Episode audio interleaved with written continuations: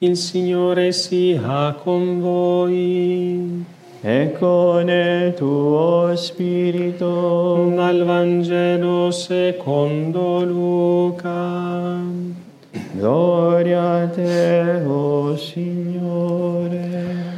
In quei giorni Maria si alzò e andò in fretta verso regione montuosa una città di Giuda entrata nella casa di Zaccaria, salutò Elisabetta. Appena Elisabetta ebbe udito il saluto di Maria, il bambino sussultò nel suo grembo. Elisabetta fu colmata di Spirito Santo ed esclamò a gran voce, Benedetta tu fra le donne, benedetto il frutto del tuo grembo. A che cosa devo che la madre del mio Signore venga da me? Ecco appena il tuo saluto è giunto ai miei orecchi, il bambino ha sussultato di gioia nel mio grembo.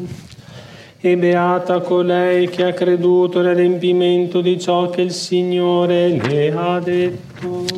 Allora Maria disse, L'anima mia magnifica il Signore, il mio spirito esulta in Dio mio Salvatore, perché ha guardato l'umiltà della sua serva. D'ora in poi tutte le generazioni mi chiameranno beata. Grandi cose ha fatto per me l'Onnipotente, santo è il suo nome di generazione in generazione la sua misericordia per quelli che lo temono.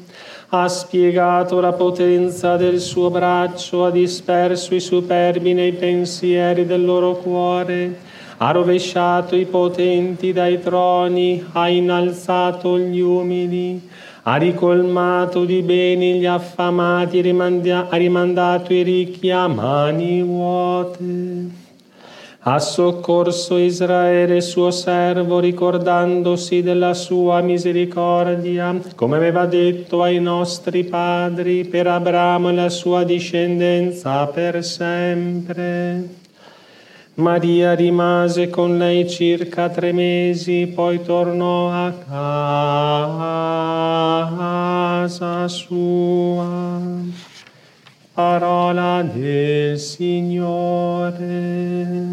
Lode a te, o oh Cristo. Cianicadita velando nostra pietà. Sia lodato Gesù Cristo. Sempre sia lodato.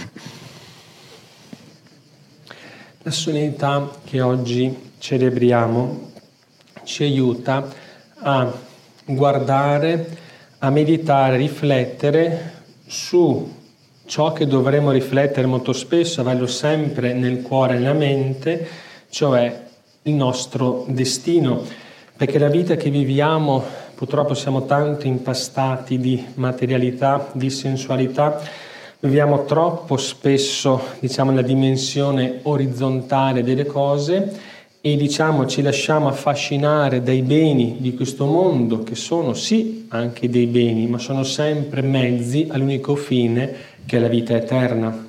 E quindi le famose tre domande, chi sono, da dove vengo e dove andrò, dovremmo ecco, contemplarle, meditarle spesso, perché è lì che dobbiamo poi raggiungere, è lì che dobbiamo la nostra vita destinata ad andare.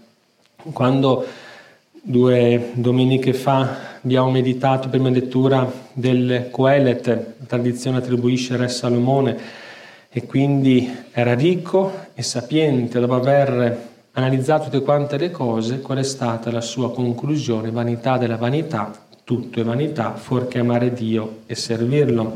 E nel Vangelo di quel giorno c'era quell'uomo che aveva ricco, che aveva avuto insomma un abbondante raccolto e ricordate, hanno deciso di demolire i magazzini faccio di più grandi, così potrò dire all'anima mia, anima mia, hai beni per tanti anni, riposati, mangia, bevi e divertiti. Cosa ha risposto il Signore? Cosa ha detto poi il Signore? Stolto, questa notte stessa ti sarà tolta la vita e quello accumulato di chi sarà.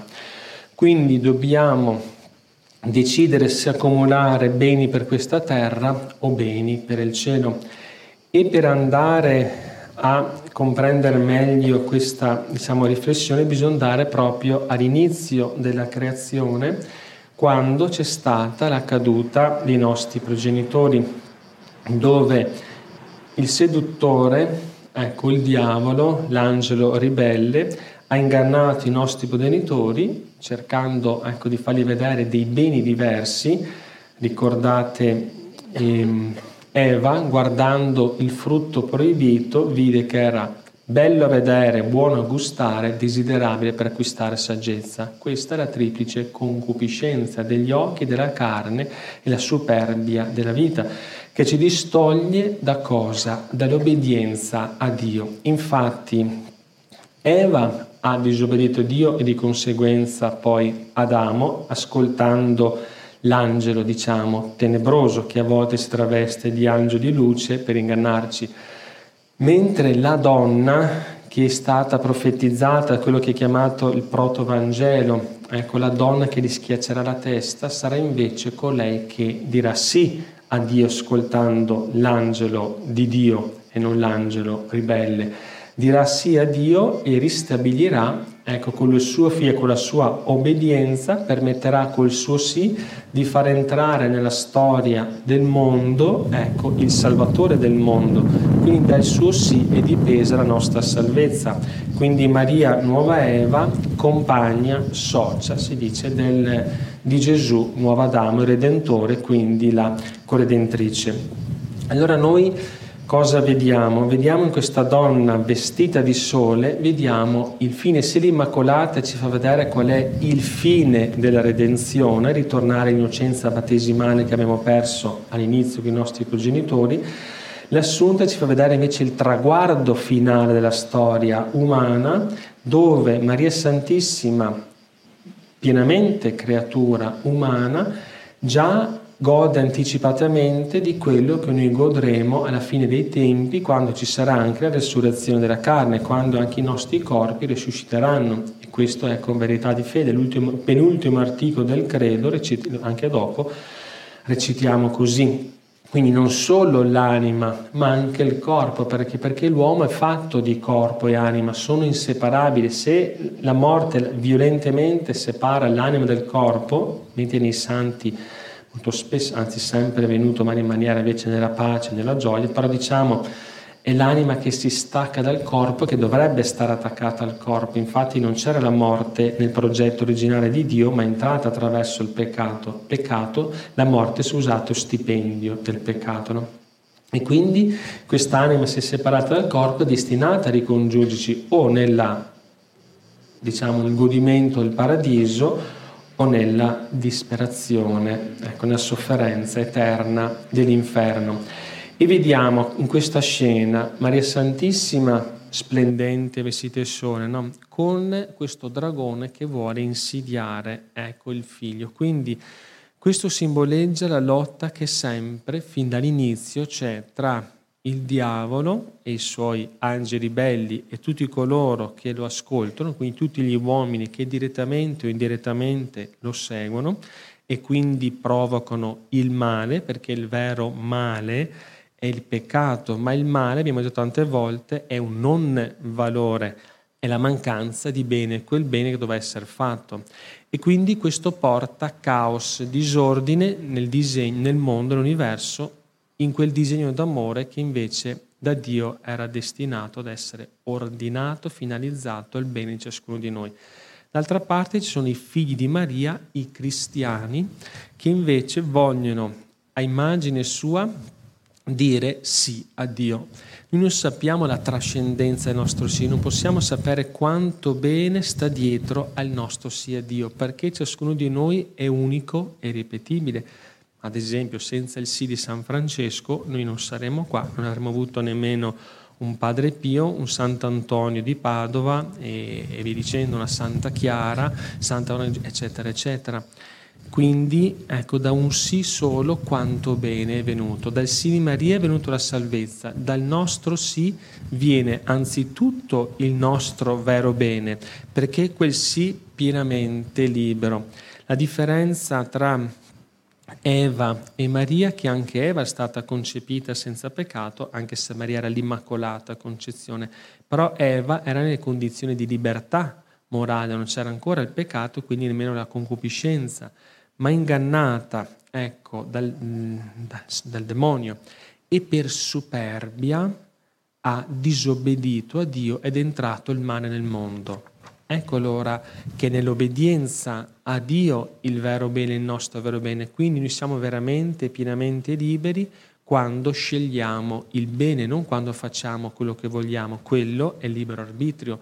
Noi siamo veramente liberi quando scegliamo il bene. Maria Santissima oggi ci mostra la, diciamo, dicendo sia Dio la glorificazione che lei per prima ha ricevuto, massima glorificazione umana, regina di tutti gli angeli e i santi, vedremo la settimana prossima quando celebreremo la festa di Maria Regina, ma adesso è assunta in cielo anche quel suo corpo, quel corpo immacolato che non poteva essere meritare la corruzione perché la corruzione era frutto del peccato originale.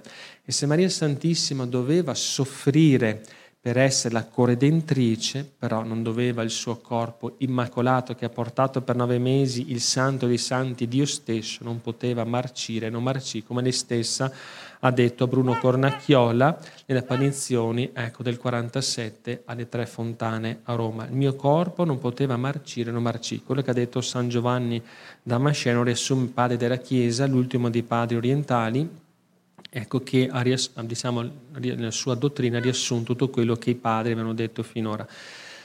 Allora, in conclusione, cosa vogliamo fare? Abbiamo detto che diciamo, il fine mondano era, può essere riassunto in quell'uomo stolto, evangelicamente parlando, no? afron dal greco originale, cioè privo letteralmente, privo di senno, che consisteva in tutta la sua felicità, diciamo, nel riposare, nel mangiare, nel bere e divertirsi. Non è che questo non si può fare, ma non, essere, non può essere questo il fine della nostra vita, perché il fine della nostra vita, ce lo insegna il catechismo, sono sempre quattro verbi, conoscere, amare, servire Dio in questa vita e poi goderlo eternamente. Conoscere, amare, servire e poi goderlo. Questo siamo chiamati a fare assieme a Maria, con Maria, in Maria. Ecco allora la devozione alla Madonna, la consacrazione a lei che Dio stesso ha voluto chiedere, la Madonna è venuta a chiedere a Fatima, questa consacrazione al suo cuore immacolato perché il cuore pienamente libero, che ha pienamente accolto la volontà di Dio e quindi tutta la grazia dello Spirito Santo di cui lei era piena, anche noi in lei, con lei, per lei possiamo, possiamo dicendo sia Dio, accogliere tutta la grazia che Dio vorrà donarci e diventare anche noi corredentori con la corredentrice e col nostro sì dare il maggior bene possibile che possiamo dare in questo mondo, perché secondo il disegno d'amore di Dio per ciascuno di noi, dicendo sì a Lui, noi facciamo il massimo del bene che possiamo fare in questa terra, ma possiamo raggiungere la massima felicità alla quale siamo chiamati in questa terra e possiamo dare la massima gloria di Dio che Dio si aspetta da noi. Ecco cosa vogliamo fare oggi, cosa vogliamo ecco, affidare all'Immacolata Assunta in cielo oggi il nostro sì, sì libero.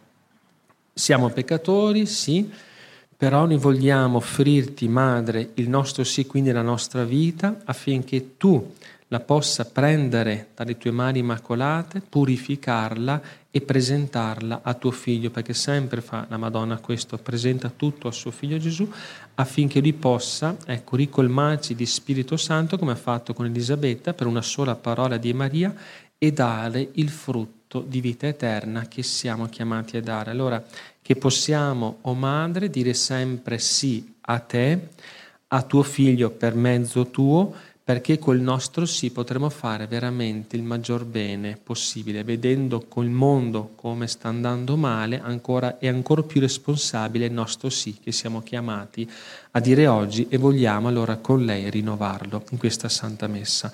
Così sia, siano lodati Gesù e Maria. Sempre siano lodati.